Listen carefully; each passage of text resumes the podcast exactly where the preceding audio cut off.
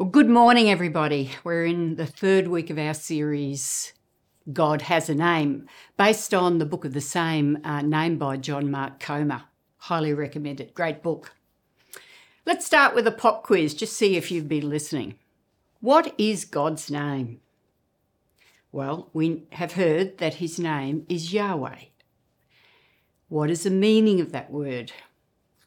Well, the meaning is, I am what I am, which is pretty mysterious, but it it really sounds like strength and the unchanging nature of God. I am what I am. What scripture are we studying? Well, we're looking at Exodus thirty-four, verses six and seven. You might like to read it with me. Yahweh, Yahweh, the compassionate and gracious God, slow to anger, abounding in love and faithfulness, maintaining love to thousands, and forgiving wickedness, rebellion, and sin. Yet he does not leave the guilty unpunished. He punishes the children and their children for the sin of their parents to the third and fourth generation.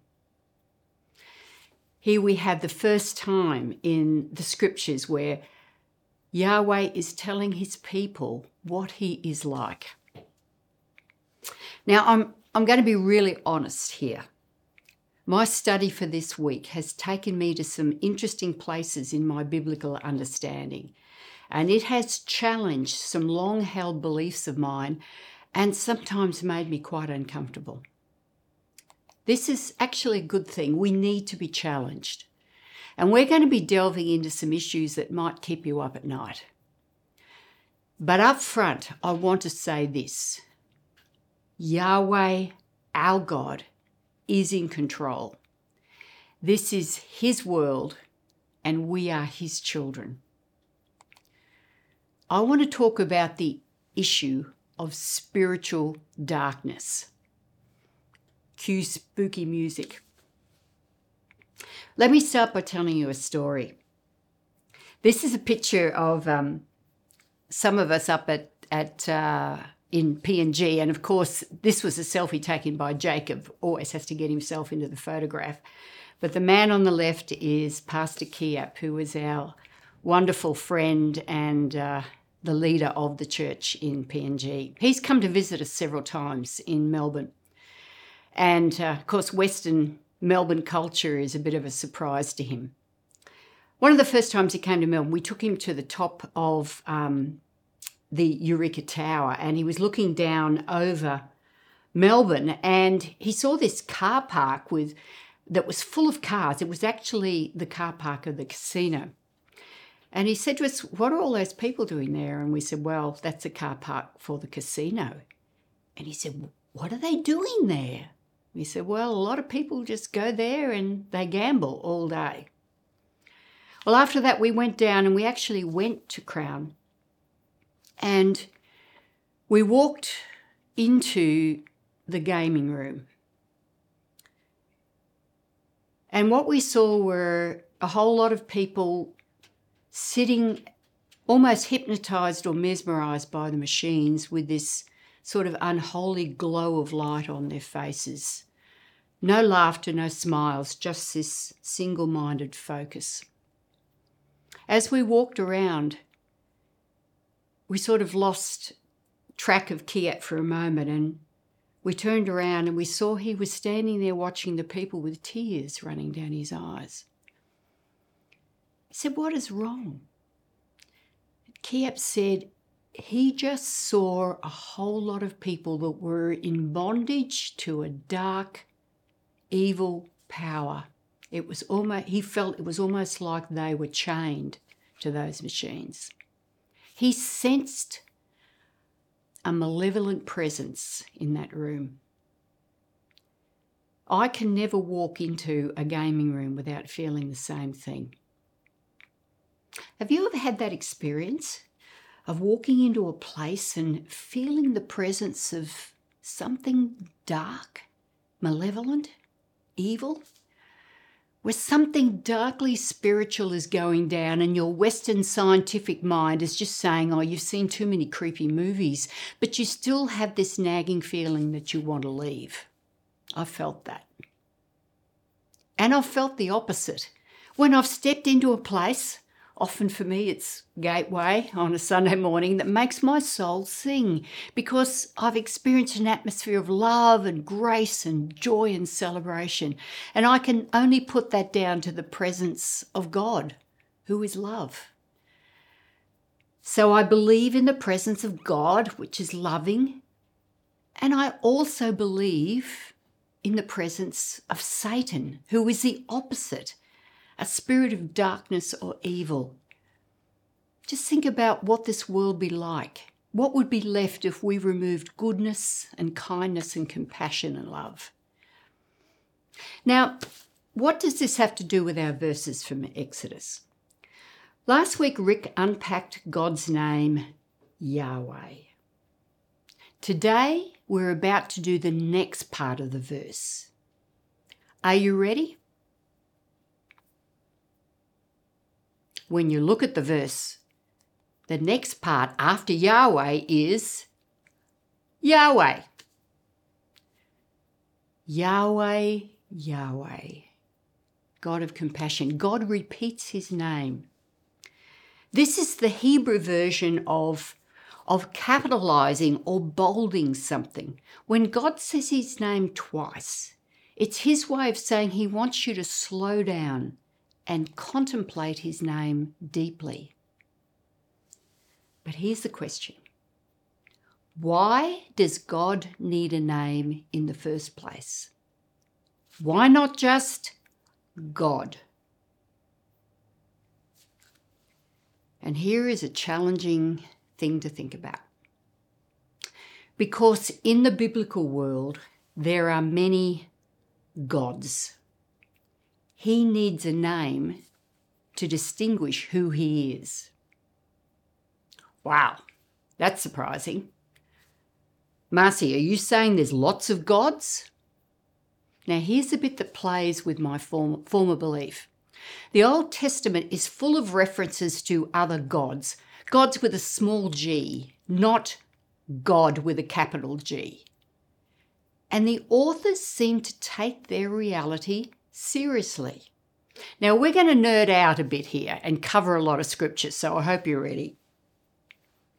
Do you remember the story of the Israelites getting out of Egypt? Pharaoh wouldn't let them go, so God sent a series of plagues, and every plague corresponded to an important god that the Egyptians worshipped. They worshipped the sun, so our God made it go dark for three days. There was a god of the river. Yahweh made it turn red like blood. And finally, there was the tragic death of the firstborn of all things in Egypt, including the Pharaoh's own son. In the book of Numbers, it says, by doing this, Yahweh showed that he was more powerful than the gods of Egypt. A witness to the events that happened declares later on, uh, this is in Exodus, now I know that Yahweh is greater than all the gods because he did this when the Egyptians treated the Israelites with such contempt. There are heaps of verses like this in the Old Testament. There's in Psalm eighty-six, among the gods there is none like you, Lord. No deeds can compare with yours. The very first commandment, in the, the Ten Commandments in Exodus, you shall have no other gods before me. Now, I must admit that when I've read these verses, I've looked at them through Western scientific eyes. These so-called gods, with small g, are just the imagination of primitive people. But the language doesn't sound like that. We don't have Yahweh saying, don't fall for the stupid ideas that there are other powers in the universe apart from me. The language seems to be saying they exist and they're dangerous and you should not worship them ever. Here's a story that had me thinking. King Solomon, who was the son of King David, had a lot of wives. I'm talking a thousand from all the nations around that worshipped other gods, even though God had told him not to. Now, it says in the scripture, as Solomon grew old, his wives turned his heart after other gods, and his heart was not fully devoted to Yahweh his God, as the heart of David his father had been. He followed Ashtoreth, the goddess of the, of the Sidonians, and Molech, the detestable god of the Ammonites.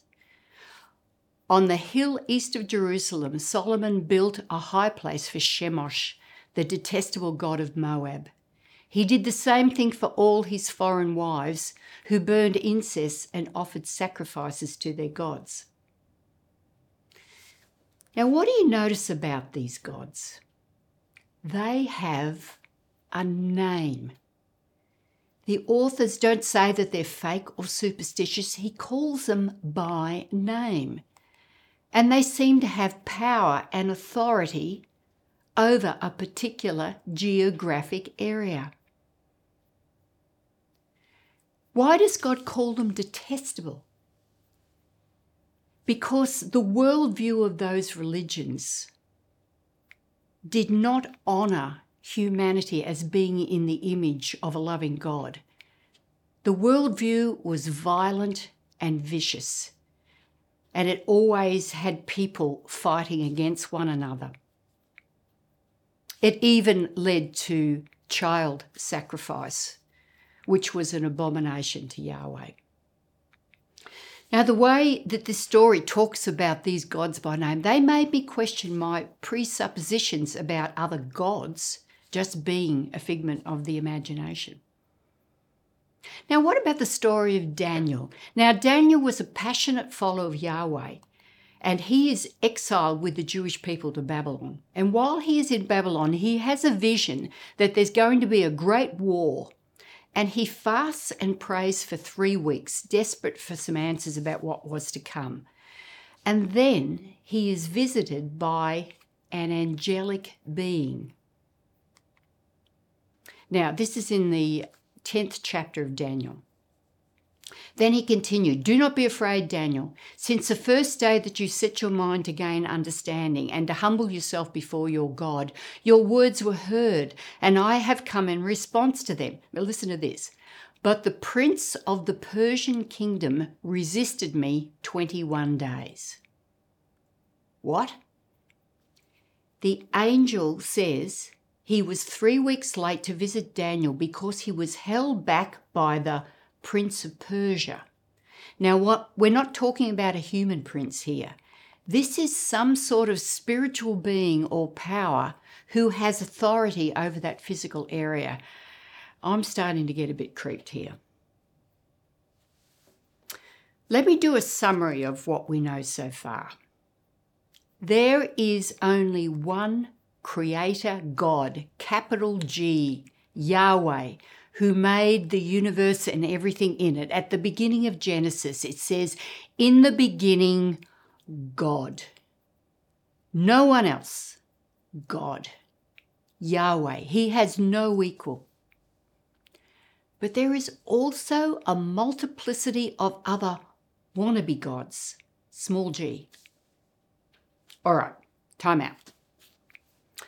Does this mean that when we hear stories about ancient Greece and their pantheons of gods, you know, Apollo, Zeus, Hercules, Xena the warrior princess, remember that show? I used to love it.